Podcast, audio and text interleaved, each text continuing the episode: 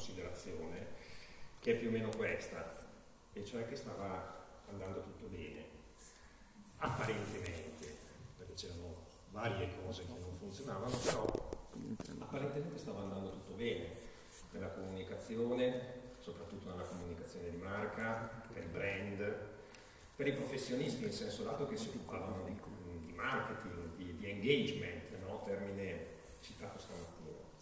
E ve la voglio far vedere questa cosa con un video che secondo me è la sintesi di tutto quello che stava andando bene, perché è perfetto nel, nel raccontarci alcune cose che adesso commenteremo insieme e di come in parte ancora siamo, perché potremmo dire che ognuno di noi è un po' Nina, no?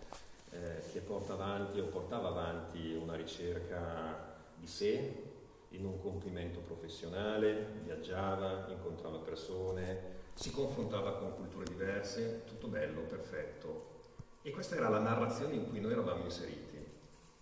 Era talmente tanto forte questa narrativa che si trovava ovunque, Intanto qui dentro c'è un tema fondamentale che è la curiosità e il desiderio. Pensate a quanto noi eravamo curiosi e desiderosi di imparare nuove cose quanto questa tematica è fondamentale per la comunicazione di marca, ma per la società in senso lato.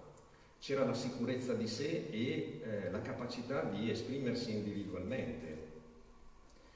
Pensate a Nina, che è da sola è talmente sicura di sé che gira il mondo e eh, va in giro a scoprire nuove culture, nuovi sapori addirittura, totalmente individualizzata.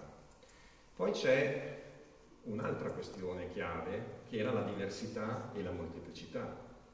In tutte le narrazioni di marca e in parte è stato ricordato anche stamattina con il tema della diversity, eh, si portava avanti questo tema e si porta ancora avanti questo tema fondamentale e c'era l'incontro e il confronto.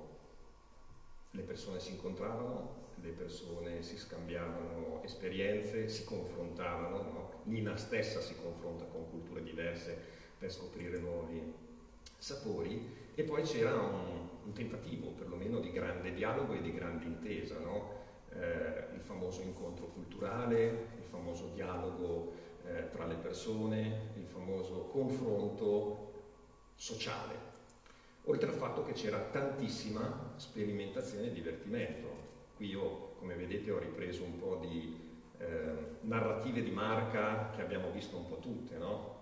eh, c'era la voglia di divertirsi di sperimentare e anche di esplorare e di inventare cose nuove, oltre che di essere perfettamente certi e perfettamente performativi nel proprio racconto, no? perché poi ci si metteva in mostra, ci si faceva vedere, si faceva vedere alla fine quanto si era bravi, forti, belli, potenti, in senso lato.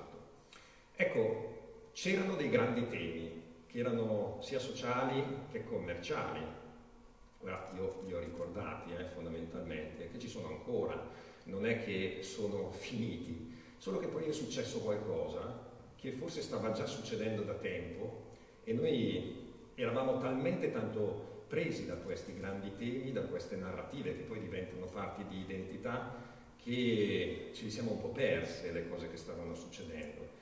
È successo che il mondo ha incominciato a risvegliarsi. Nuovi cittadini, nuove identità, nuove antropologie hanno incominciato a manifestarsi con nuovi problemi. Eh, io qui non l'ho messa la foto che ho fatto l'anno scorso, ogni tanto me la guardo, questo, eh, nel periodo in cui l'anno scorso Greta incominciava a portare avanti la sua narrazione, le sue cause, e appena prima della pandemia, io abito a Milano, eh, era il 3 febbraio 2020, quindi una settimana prima, no, 15 giorni prima della, dell'inizio della pandemia, perlomeno al nord, ehm, a Milano c'erano 21 gradi il 3 febbraio ed è andata avanti non per un giorno ma per molti giorni quell'ondata di caldo. Questo lo dico perché ambiente, società, eh, socialità, diversità, come è già stato ricordato precedentemente, stanno diventando temi eh, indiscutibilmente mh, inevitabili.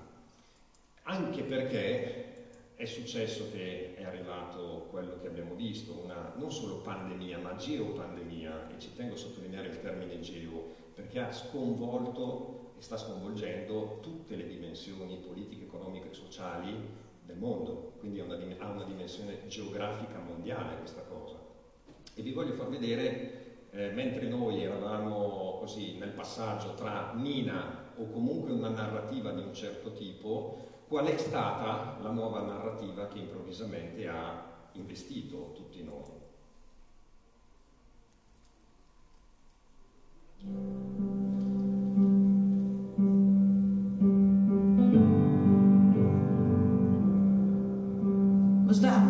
Historical moment we just went stumbling past? But here we are, dancing in the rumbling dark. So come a little closer, give me something to grasp. Give me your beautiful, crumbling heart. We're working every dread day that is given us. Feeling like the person people meet really isn't us. Like we're gonna buckle underneath the trouble. Like any minute now, the struggle's gonna finish us. We smile at all our friends. Even when I'm weak and I'm breaking, I stand weeping at the train station, cause I can see your faces. There is so much peace to be found in people's faces.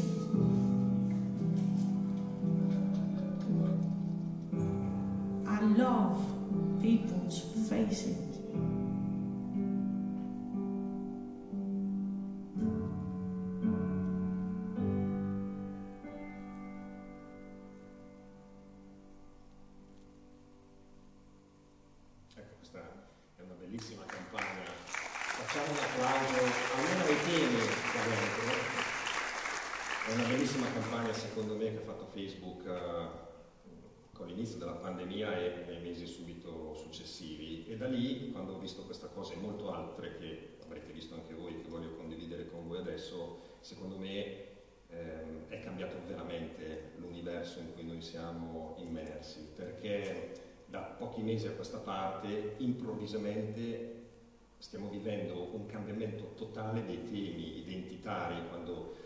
diciamo narrativi intendiamo identitari, sociali, commerciali, politici persino, in cui noi siamo immersi.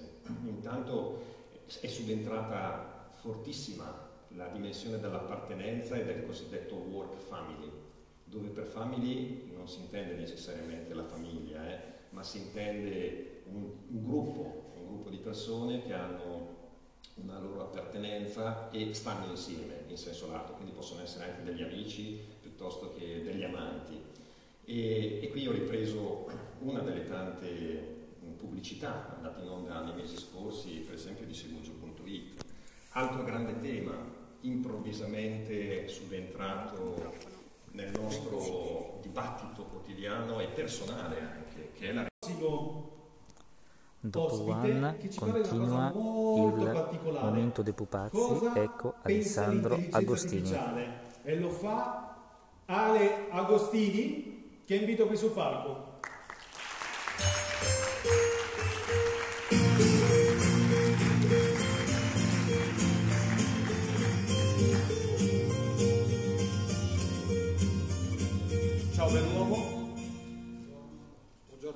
ciao Verona, bentrovati. Ciao Verona! Questa è l'edizione numero 14. 6. 14. Bene, abbiamo parlato adesso di istinto, adesso parliamo di qualcosa che può aiutare il nostro istinto, soprattutto quando parliamo di immagini e di intelligenza artificiale.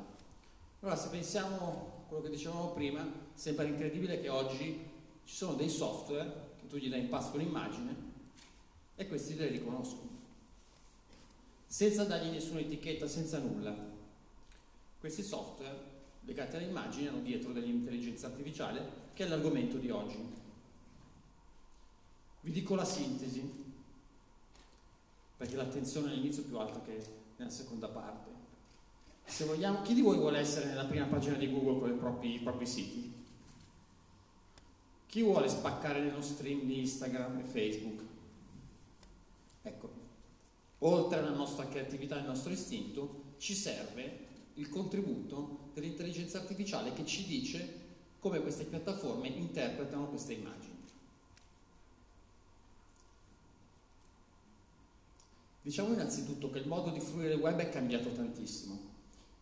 Mediamente un utente dà molta più attenzione a quello che è un'immagine un video rispetto al testo. Quindi noi magari passiamo tanto tempo a guardare i testi e in realtà ci dimentichiamo o poco tempo sulle immagini.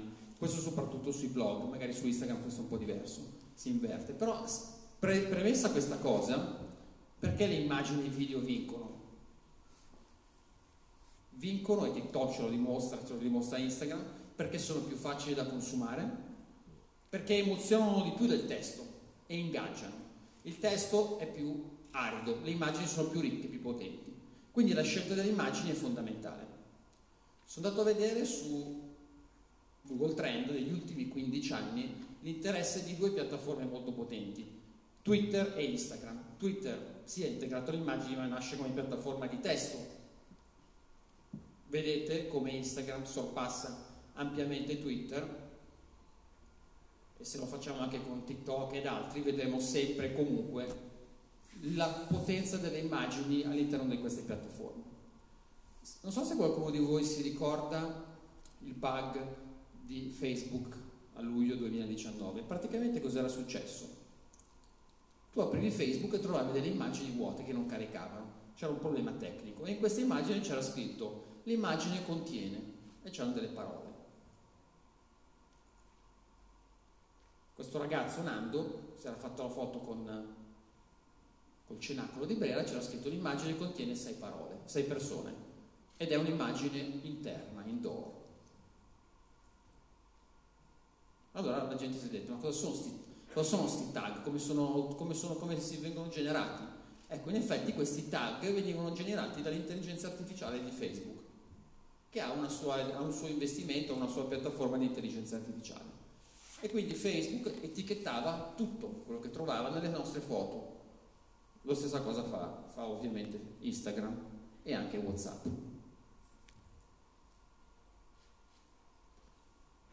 Ho scritto a Facebook chiedendo spiegazioni, non ho ricevuto risposta. A un certo punto però il congresso americano ha fatto una domanda a Zuckerberg e gli ha detto ma cosa fate con queste immagini? E lui ha detto era solo un gioco. Che faccia che c'ha, guardatelo lì. Sembra uno scolaretto a scuola bacchettato. Tra il pubblico quel giorno c'era Salvatore Russo, che alla risposta di Zuc è saltato fuori dicendo a chi, chi cavolo ci crede. Allora, quello che dobbiamo capire è che tutte queste piattaforme hanno all'interno del, dell'intelligenza artificiale per valutare le immagini, per identificare cosa c'è dentro un'immagine. Gli serve per vari motivi. E quello che abbiamo fatto noi come amangrade.com è studiare alcune di queste piattaforme ed integrarle all'interno dei servizi legati al SEO su Google piuttosto che alla, alla, pubblicazione su Facebook e Instagram, in modo da capire quale immagine poteva essere algoritmicamente compresa bene dalle piattaforme, perché se io metto un testo che parla del, dei cani e poi ci metto su un'immagine che per qualche motivo richiama il gatto, ho un problema perché la piattaforma si farà una domanda dicendo ma qua siamo sicuri che c'è, che c'è coerenza, siamo sicuri che non è spam questa, questa, questo post. Quindi immagini, analisi attraverso l'intelligenza artificiale e correlazioni, quindi comprensione se un'immagine è più o meno adatta per una certa tipologia di contenuto. In passato chi fa SEO da un po' di anni sa che mettevamo le etichette sulle immagini, mettevamo questi alt tag gli alt tag servono ancora, però vengono sempre più validati da quelle che sono le comprensioni tecniche che l'intelligenza artificiale di queste piattaforme fa dalle immagini. Quindi se io metto un alt tag alla foto di Salvatore Russo e ci scrivo sopra Mark Zuckerberg, lui sul web in qualche modo probabilmente capirà che quello non è Salvatore Russo ma è Mark Zuckerberg. Guardate questo questo passaggio. 2011, dai una delle foto di, di, questo, di questo tigre ghepardo, l'intelligenza artificiale faceva il 26% di, di errori nel riconoscerle. da un set di foto. Gli umani mediamente il 5%. Oggi, oggi in realtà stiamo già parlando di 3-4 anni che è così, la percentuale di errore è simile all'umano, quindi l'intelligenza artificiale comprende le immagini quanto noi o quasi quanto noi, siamo arrivati veramente ad un, ad un livello alto. Quanti di voi usano Google Lens? Ecco, se usate Google Lens sapete, magari dopo ne parliamo al caffè, sapete quanto sia accurato nel trovare le, nell'associare delle immagini testo. La pagina dei risultati di Google è sempre più ricca di immagini. E qui vediamo due esempi e sono molto spesso corrette. Quindi usando immagini rilevanti noi possiamo migliorare la nostra indicizzazione su Google e la questione è questa. Da qui a due o tre anni o noi siamo in grado di scegliere le immagini ben comprese dagli algoritmi dell'intelligenza artificiale o non siamo più nella prima pagina di Google. Non ci sono alternative. O capiamo questa cosa e facciamo leva su questo aspetto importante per l'utente e quindi importante per le piattaforme, oppure siamo, saremo fuori perché qualcun altro lo farà meglio di noi. Farlo bene significa migliorare il posizionamento, presidiare quella che è un'attenzione visiva dell'utente, che è molto più alta sulle immagini, e approfittare ad esempio anche di opportunità diciamo laterali. Google Discover. Avete presente quando aprite l'app di Google e vi viene già il risultato di quello che magari volevate cercare. Certo che vedere queste sagome in prima fila fa un certo effetto. Eh? Tanto cerchi lo sguardo di, di un partecipante per vedere se è attento, sono tutti attenti.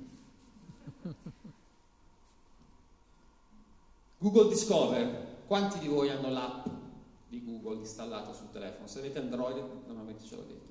Ecco, quando aprite l'app di Google vi viene già uno stream questo stream ha delle immagini che sono preponderanti e come vengono valutate queste immagini? Attraverso un'intelligenza artificiale, come viene fatto anche su Facebook, nello stream che avete su Facebook o su Instagram. Google Discover è un'enorme opportunità. Molti siti editoriali nell'ultimo anno, anno e mezzo, ne hanno approfittato. Chi sta presidiando bene Google Discover sta spaccando. Perché sta spaccando? perché Google Discover è la ricerca senza ricercare. Siccome l'app di Google sa tante cose su di noi, io arrivo qua ieri sera, apro l'app di Google e mi dice cosa fare nel weekend a Verona. Io non ho chiesto niente, lui già mi propone questa cosa. Se vado a Palermo mi dice ristoranti a Palermo, i migliori 10 ristoranti di Palermo. È una, è una bomba anche perché è installata nativamente in tutti i telefoni Android e eh, quindi stiamo parlando circa di 800 milioni di persone. Adesso vedremo un po' di diciamo, casino su Android perché sapete che molti produttori di telefonini cinesi si stanno diciamo, liberando da Android, stanno creando dei sistemi operativi per il mobile alternativi, quindi questo 800 milioni dovremmo un attimino rivederlo al prossimo Sony Love. Discover è forte perché Discover, l'utente è l'interrogazione, non c'è neanche più bisogno di interrogare, la cronologia, il dispositivo, tutto ciò che hai fatto diventa la tua, indirettamente la tua domanda a Google. E Google quindi ti anticipa e ti risponde prima ancora che tu ci pensi a digitare. Un piccolo quiz per scaldare i motori e tornare all'intelligenza artificiale che è l'argomento di questo intervento. Vi mostro una foto, avete un paio di secondi per dirmi che cosa rappresenta. Allora, chi di voi ha visto in questa foto un coniglio? Alzate le mani, alzatele bene, anche le sagome per cortesia. Chi di voi ha visto il corvo? Eh, siamo più o meno, più o meno pari. Allora, l'intelligenza artificiale dice corvo al 62% di attendibilità e in effetti nativamente era un, co- era un corvo, anche se può essere oggettivamente confuso con un coniglio. Quindi l'intelligenza artificiale ci becca, ci becca mediamente come noi, infatti noi avevamo 50-50 circa. E quindi sia Google che Facebook che Amazon comprendono l'immagine ad un livello simile al nostro e questa è una notizia e questa notizia va integrata nel vostro marketing mix e va integrata nel modo di fare queste attività sulle piattaforme. Vediamo nel, nel merito come vengono interpretate le immagini. Allora, questa è un'immagine di, di un cane con un gatto, ogni singola immagine, come funziona l'interpretazione?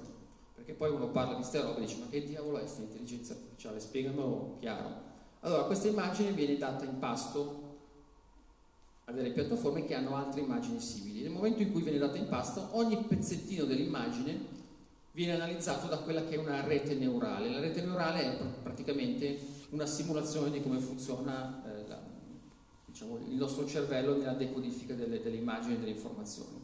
Quindi questo, questo cane qua viene preso il pezzettino del naso, viene spacchettato e praticamente il pezzettino viene analizzato in vari piccoli frame fino al punto in cui tutti i singoli frame vengono ribaltati con altri frame e si va a identificare delle, sim- delle similaritudini con una certa percentuale, infatti avremo sempre una percentuale di attendibilità che può essere alta o bassa. Più la, più la, percentuale è alta, più il motore di ricerca, piuttosto che il social media, dice ok, questa immagine è di questa cosa. E quindi una rete neurale non è altro che, come il cervello umano, un sistema dove vengono dati degli input, in questo caso due immagini, una del gatto e una del cane, queste immagini vengono analizzate con, alt- con altre immagini e da queste immagini ne viene fuori un identificativo, gatto. Questa è una rete neurale che simula praticamente come funziona il nostro cervello. La cosa curiosa è che ultimamente la definizione di rete, prima si parlava di rete neurale tecnologica, o diciamo così, tecnica, adesso si parla direttamente di rete neurale come se fosse una rete neurale di, di un cervello umano. La pertinenza è quello che cerca la rete neurale, cerca la pertinenza con altre immagini che ha già e trova questa pertinenza da sola. La pertinenza è un concetto che dice ok, ma questo determinato argomento è specifico di questa cosa, quindi è pertinente di questa cosa. Quindi la sintesi per voi da portare a casa è ho scritto un blog post, ho fatto il mio post su Facebook, mi devo fare la domanda, che cosa interpreta il, la piattaforma di questa foto? Interpreta correttamente quello che sto dicendo? Veramente capisce? È veramente adatta questa foto a questo argomento? Posso saperlo, posso fare questa interrogazione alle intelligenze artificiali di Facebook, di Amazon, di Google, quello che vogliamo, e per vincere questa, la battaglia su Google sarà fondamentale integrare nei vostri servizi e nel modo di produrre i vostri servizi questa nuova extra aiuto, questo acceleratore della comprensione delle immagini. Facendo questo avete la garanzia di ottenere buoni risultati e sicuramente migliori risultati rispetto alla concorrenza che non lo fa. Visto che prima mi ha parlato di ambiente, ho un'ultima cosa Salvatore Russo già ha visto in anteprima la settimana scorsa, Proprio usando l'intelligenza artificiale, in questo caso numerica e del testo, abbiamo, eh, ci siamo impegnati come avangrade.com, abbiamo creato uno strumento che di fatto misura quanto inquina il tuo sito in termini di CO2. Chissà quanto CO2 emette il proprio sito. Ogni, ogni, ogni sito con i suoi server, con le sue risorse, consuma. Quanto consuma? Quello di Salvatore consuma più di quello di Procter Gamble? Non lo so, si può misurare? Chi lo sa? Ecco. Quanta CO2 emetti, Salvatore? Pochissimo. Col tuo sito. Abbiamo creato una serie di metriche chiamate le Karma Metrics che ci dicono quanto effettivamente misura, quanto emette il vostro, il vostro sito web. Qua abbiamo una demo, potete poi se volete provare a farlo sul vostro sito, a questo indirizzo, tu metti la pagina e ti fa la stima di quella specifica pagina.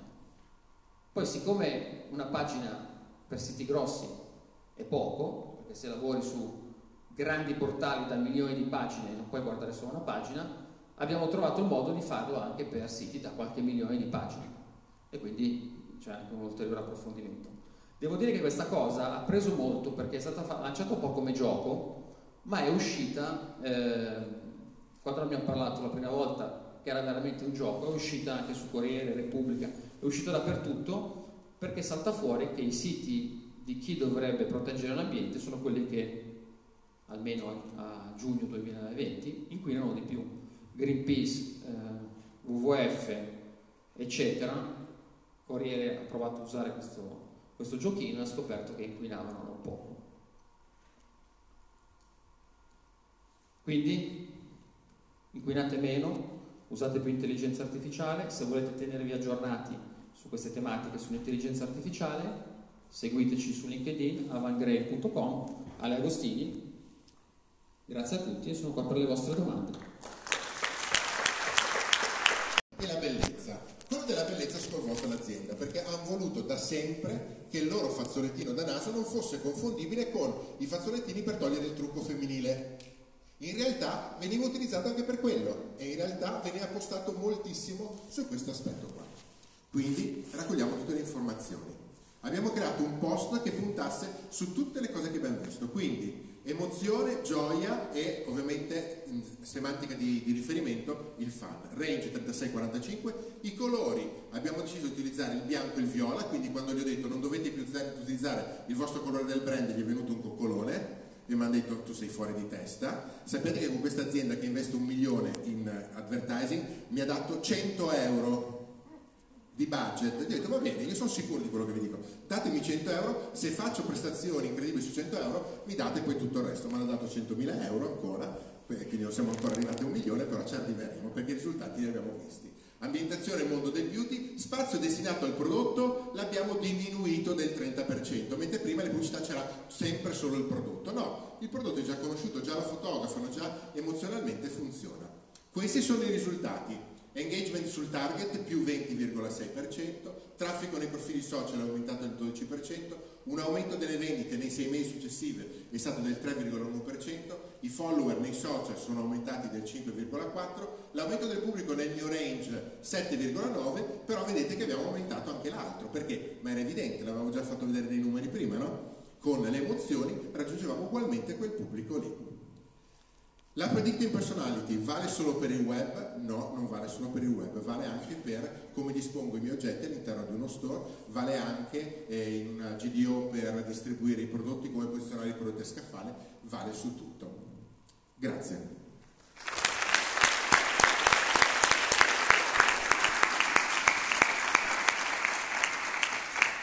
Grazie Mariano.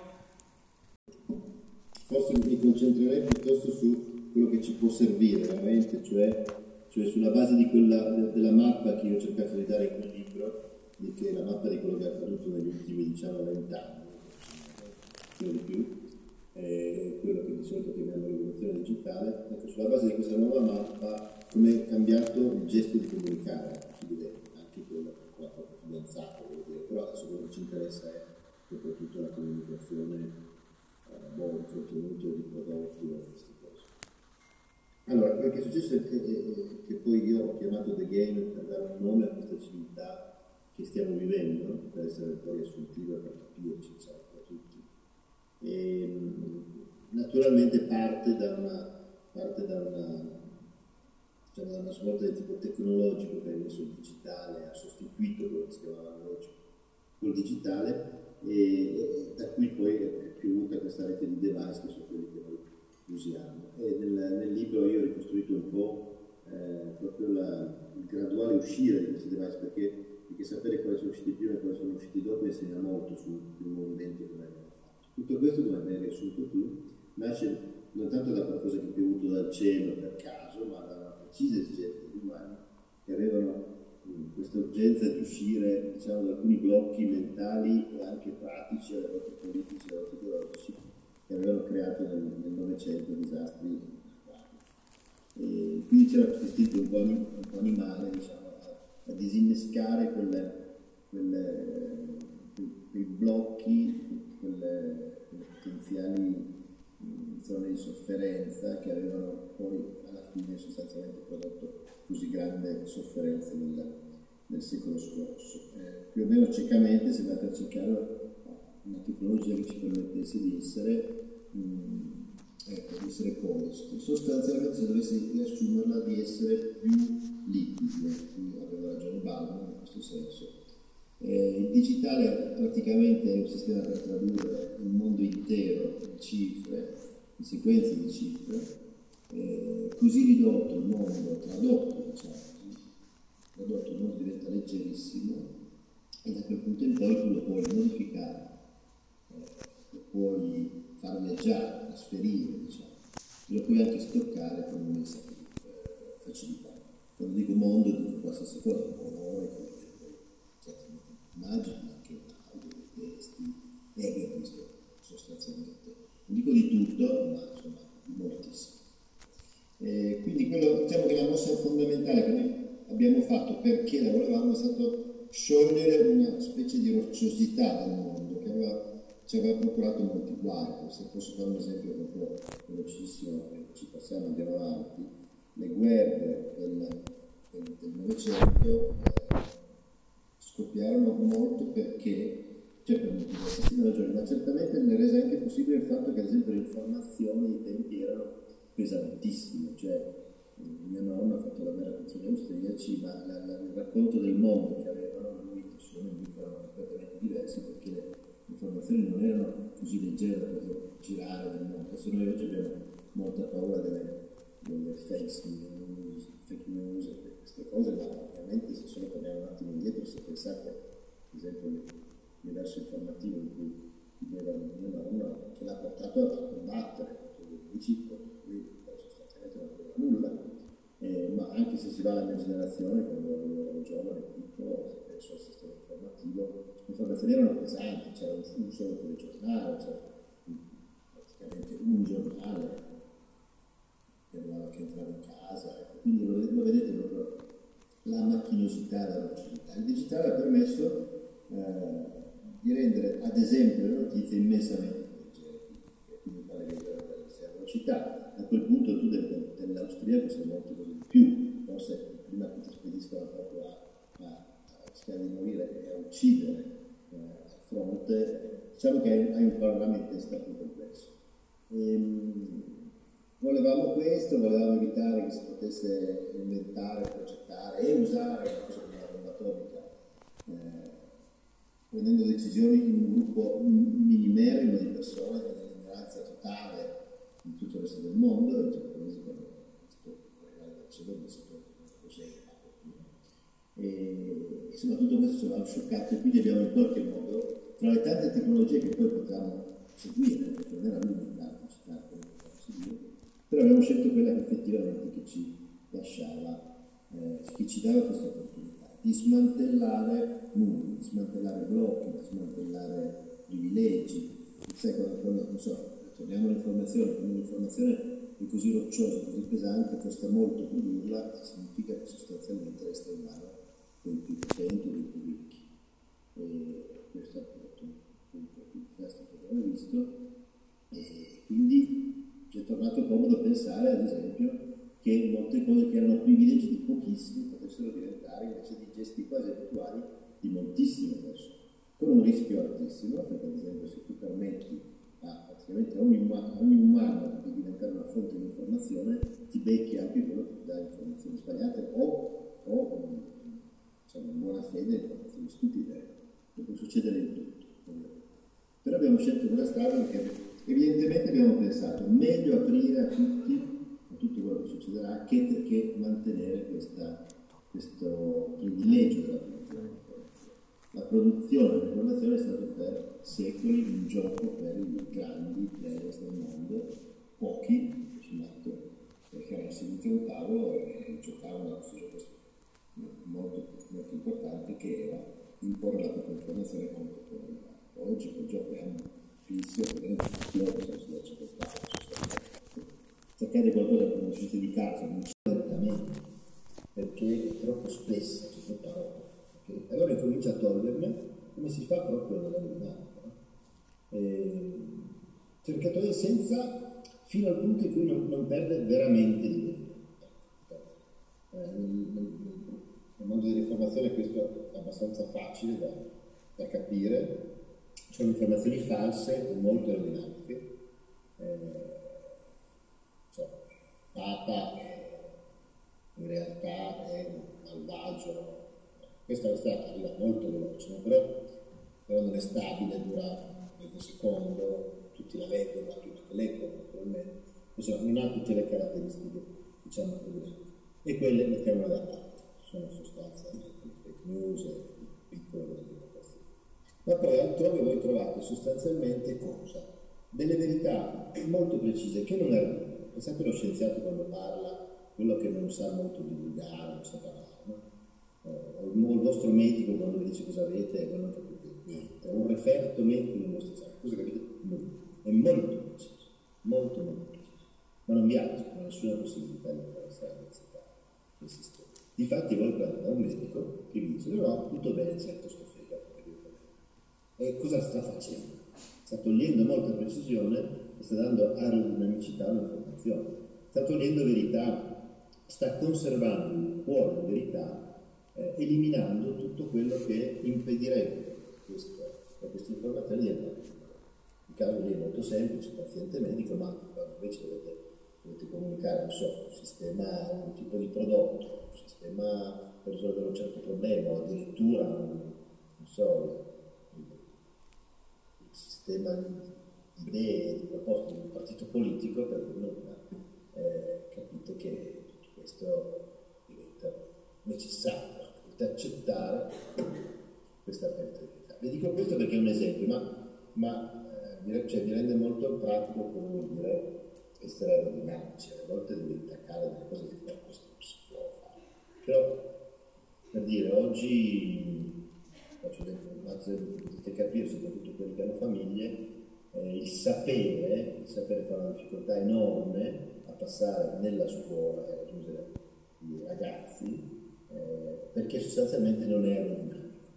Eh, quindi c'è proprio una funzione sempre più alta fra chi insegna, eh, chi insegna in modo apertamente novecentesco e chi impara, che sono ragazzi che giocano bene e che vivono molto grande nel game, quindi nel, nel mondo della soddisfazione. E lì spediscono delle cose che di aerodinamica non e quindi è facile che la loro formazione nasca ormai più da altre formazioni più aerodinamiche, altro sapere del mondo che gli altri.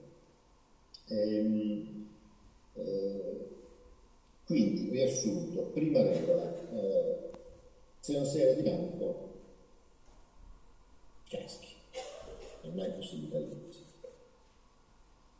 Eh, che vi piaccia o no, lo so che ci sono molti detrattori, comunque molte persone che alzano la vigilanza su tipo, faccio vedere, il dibattito politico ormai si è risolto una roba che sono vista alla televisione, eccetera.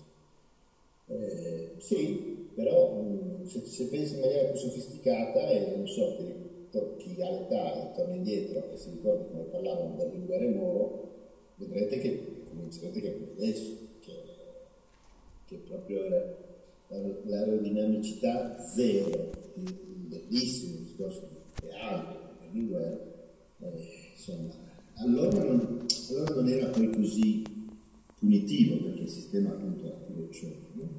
ma, ma, oggi può servire, in questo mondo qui può servire, per farsi superare in un attimo da uno molto con, con, con, con, pensieri molto meno alti, meno, meno legittimi, meno articolati, meno intelligenti, che però sa disegnare una carlinga che sia politico con una certa aerodinamicità e se il, il panorama politico, vedete che ormai da qualche anno dice sostanzialmente chi più dinamico, non si può dire quello che ha le soluzioni migliori perché è difficile ma sicuramente è Allora, primo punto, questo qua. Il secondo che mi sembra che mi sembra importante è che tutto questo accade su scenari che sono molto più mobili che in passato.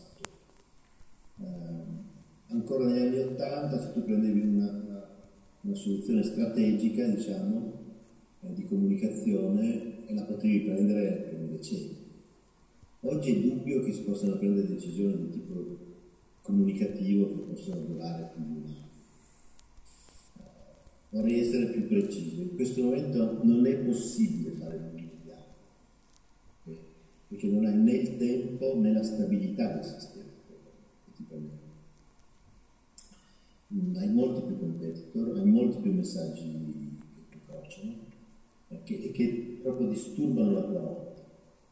Prima tu praticamente potevi, se avevi questa forza muscolare, eri anche molto bravo, ovviamente, e beh, insomma, mandavi avanti, partivi la nave e insomma le correnti erano fine 5, le conoscevi bene, le altre navi che c'erano non erano poi tante, il tempo lo potevi prevedere. Qui si buttano in mare delle cose che hanno una serie di competitori impressionanti, con delle correnti molto più, più complesse di quanto qualsiasi sistema recettivo possa, possa rilevare, quindi larga parte correnti che non possiamo prevedere, con, con venti possono essere improvvisi e con un meteo che non è prevedibile. Questo sembra il caos, ma è semplicemente, ehm, è semplicemente un mondo che si aggiorna, sapete gli aggiornamenti, no? si aggiorna invece che una volta al giorno si aggiorna una volta al cinema. È come lavorare, non so, giocare a scacchi su, su, su una scacchiera in cui il numero delle, delle, delle caselle cambia in continuo. Eh, prima era, era comodo, cioè giocare a scacchi è molto difficile, ovviamente. però sai, se la scacchiera sta ferma, cioè, a studiare e sei veramente bravo, cioè, non puoi fare. Ma se cambia il numero delle, delle, delle caselle, ma se d'improvviso spunta una casella rossa, in cui quando cosa va lì sparisce del nulla, oppure si duplica. Eh, chi vince a un gioco del genere? Vince un giocatore che si è seduto non per fare un gioco che lui conosce, ma per fare un gioco che lui non conosce. Eh, questa è quella che io chiamo l'intelligenza digitale. E il modello di questa intelligenza digitale è abbastanza quello dei giocatori di videogame. Il videogame rispetto al gioco, al gioco degli scacchi è uno scenario non statico, cioè ti propone non tutti, eh, però soprattutto quelli originali rispetto a qualsiasi gioco che esistesse prima, eh, generavano, generavano situazioni che tu non avevi mai conosciuto prima. E, ma non solo nel che quello là ti potesse anche fare un'apertura che tu non conoscevi, ma, ma proprio di, di situazioni, cioè si, si moltiplicano le cose. Eh, allora, non, eh, mettiamo una cosa sull'altra, mm, alla fine risulta comunque inutile una grandissima perizia per rendere aerodinamico quello che tu produci se non è abbinato a, una, a un tipo di intelligenza capace di, aggior- di aggiornamenti continui. Eh, mettiamo il giornalismo di una volta, che faceva uscire le notizie una volta al giorno. Arrivava qualcosa, succedeva qualcosa, il sistema reagiva e produceva qualcosa. Oggi il sistema dell'informazione è chiamato a produrre qualcosa a una velocità vertiginosa. Eh, lui stesso produce quello ed è un tipo di gesto che non ha, cioè è continuo, non ha più neanche un inizio e una fine, è semplicemente uno sfogo dell'istinto di informazioni e di, e di notizie. Nessuno avrebbe mai immaginato questo 30 anni fa. 30 anni fa l'unica cosa che, che sembrava essere che continuamente in movimento era l'ANSA, i giornalisti avevano l'ANSA lì interrogavano in continuazione, ma era l'unica cosa che cambiava, per il resto c'era il giornale lunedì, cioè martedì, cioè, c'era una piccola distinzione, ma c'era il giornale la sera. Adesso questo, cioè, ma questo è proprio un tipo di intelligenza e bisogna accettare, questo, accettare questo, questa situazione, che offre chance in mani e che punisce i lenti, non i lenti come velocità, lenti di intelligenza, che punisce le istituzioni che sono lenti. Di nuovo, se tutto rispetto come per esempio della scuola, è un'istituzione molto complessa, molto rocciosa, molto lancitesca, mettetela qua, di fianco mettete i ragazzi come sono cambiati e vedete la lentezza esasperante con cui il sistema risponde al cambiamento dei ragazzi. E lì avete il modello di cosa non bisogna fare, perché per questo non voglio cercare su, su una corso di scuola che fa miracoli, no? quindi siamo paesi che diamo comunque una, formazione e un'educazione a tutti fino a un certo punto, eh, quindi un risultato che seguivamo da, da secoli, quindi lo facciamo. Però ecco, se volete vedere proprio un esempio di, di, di, di lentezza di reazione agli stimoli, quello forse quello più evidente. Toccare per mano. Chiunque di noi è stato più veloce, ad esempio, del sistema scuola a reagire. Chiunque di noi, famiglia, lavoro, con se stessi, ha voluto reagire al cambiamento del mondo, abbiamo diverse velocità, cioè, veloci, per carità. Però ecco, è difficile poi trovare tra i nostri parenti come che abbiamo reagito con la lentezza della scuola. Forse. Ma guardate quello che il bisogno sono quelli. Ehm, ok, quindi aerodinamicità, ma, ma in persone, applicata da persone che non solo accettano, ma, ma imparano e gradiscono la mobilità del corpo. Finché non ti piace, secondo me non, non diventi veramente bravo. Ti deve proprio piacere questa cosa che da un, momento all'altro per il movimento laterale quando, quando questo ti fa godere, se è giusto per forza ehm, un, terzo, un terzo punto mm, eh, non ci aiuta a rimanere vincolati a un'idea vecchia che bisogna abbandonare, cioè questa che esista un mondo vero, reale, diciamo così, sostanzialmente quello fisico, analogico, lo fisico. E poi c'è questo mondo virtuale. Eh, questa è una cosa sta un sacco di il, allora, ci sono cose che accadono nel mondo fisico e di, di cui non c'è praticamente traccia nel mondo digitale. Quindi, eh, al contrario ci sono cose che vivono nel, nel mondo digitale e che non hanno traccia nel mondo fisico, è altrettanto più ci sono, so, per fare esempio, sono personaggi che, che, che, stanno là sotto con identità completamente diverse dalla loro e fanno cose, cioè producono mondo in un certo digitale, non corrisponde nemmeno poi a una persona reale, ci sono cose, sono identità fittizie. Ok, quindi ci sono questi due, questi due tipi, ma la, rivoluzione digitale non è nata né per una cosa, la rivoluzione digitale è nata per suggerire e poi realizzare una rotazione continua che a una certa velocità non diventa più la rotazione mondi, ma la rotazione di un solo punto, che ha come, come, come fosse due correnti, una digitale e una fisica. Quando queste cose si fondono, e lo vedete nei ragazzini più piccoli, che si fondono lì abbastanza, quando queste due cose si fondono, ecco realizzato un mondo che va in Finché voi conservate le cose separate. Questo lo dico perché, ad esempio, nella comunicazione non bisogna mai pensare che cioè, l'ufficio che fa la comunicazione digitale, l'ufficio che invece fa... Niente, no, questo non, non, ha nessun senso. Cioè, oggi chi, chi, chi vuole comunicare sa comunicare è un uomo, una persona, un umano che, che, che praticamente ruota in questi modi senza sentire neanche il passaggio. Cosa che peraltro come persone umane noi facciamo ormai a un certo livello, anche quelli che ma, eh, adesso sto facendo questa lezione, non è che sì, naturalmente il device, lo strumento, eccetera, però non siamo persone che pensano che debbano essere gli uffici, quello per le lezioni che faccio fisicamente e l'altro per le lezioni che faccio in questo modo. Non fa grande differenza, sì, sono ma insomma, ne avete altri che sono fisici, è una rotazione eh, siamo un pochino più lenti, un pochino più schematici quando invece passiamo a fare altre cose, ma la vita quotidiana siamo anche la stessa Quindi vince anche chi riesce a eliminare nella sua testa questa specie di frontiera e di vivere con un'unica rotazione ormai. Il mondo che una volta è un reale e poi l'altro che una volta è un invece virtuale.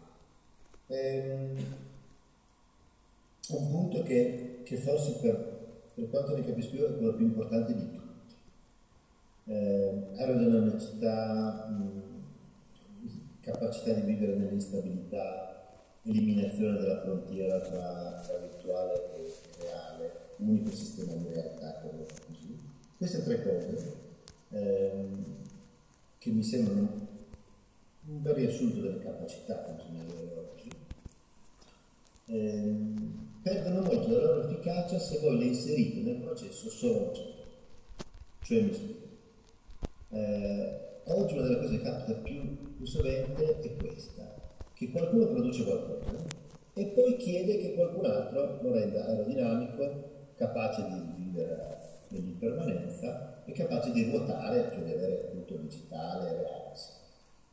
Questa è un'operazione destinata per lo più al fallimento. Ogni tanto si riesce a cosa, ma sostanzialmente credo che sia una cosa che non si fa. Oggi quello che bisogna fare è produrre cose che sono nate, nate da stare in campo instabile e che non, non hanno dentro nessuna distinzione digitale. Quello che chiamavamo diciamo, virtuale e quello che chiamavamo reale. Se non inizi dall'inizio, poi sono cellulari. Eh, oggi veramente vince chi quando diciamo, inventa un prodotto lo inventa già adatto a questo. Allora quella comunicazione è uno, non è uno scherzo, è una, una, cosa tecnicamente molto difficile, eccetera. però allora lo puoi fare.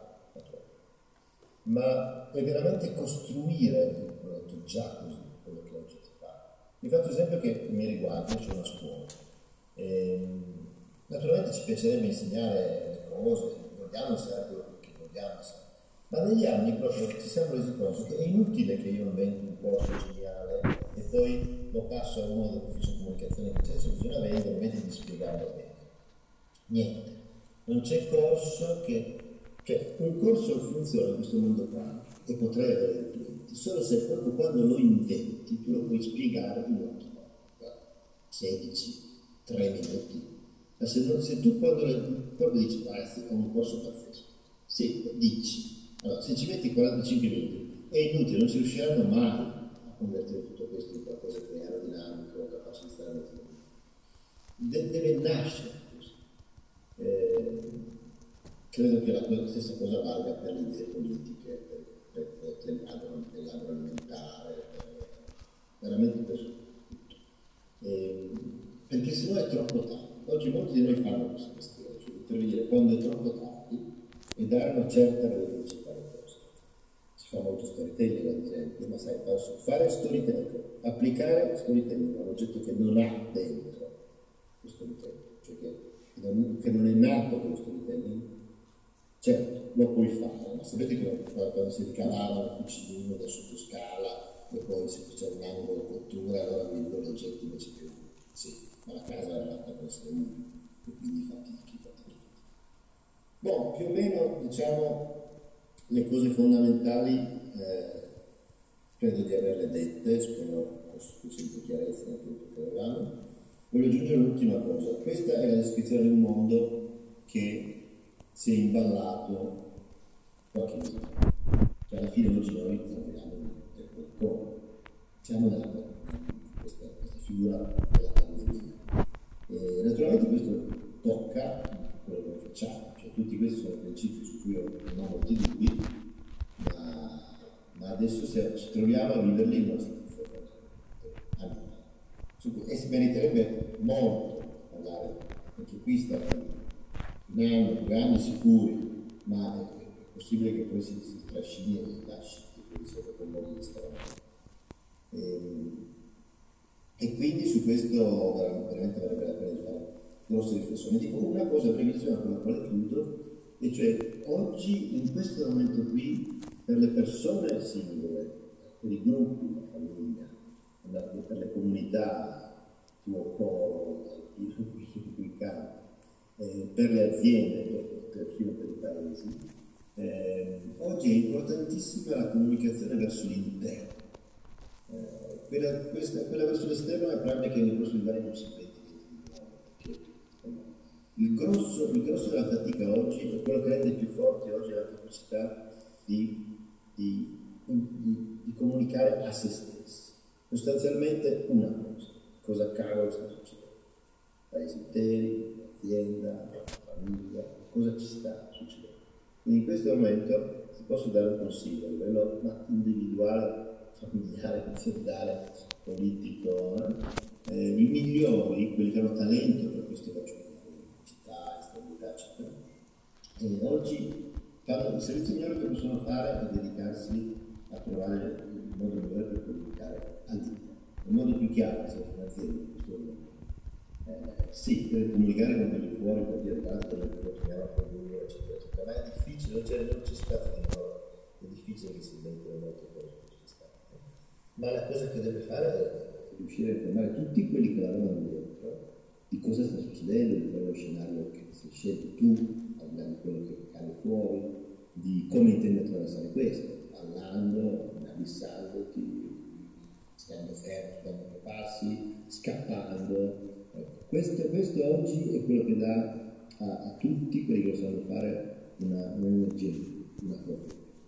Eh, mi sento di dirlo con abbastanza certezza ed è forse una sola cosa ed è poco perché tanto sono quello sul Covid, però questa, questa credo che sia forse la più.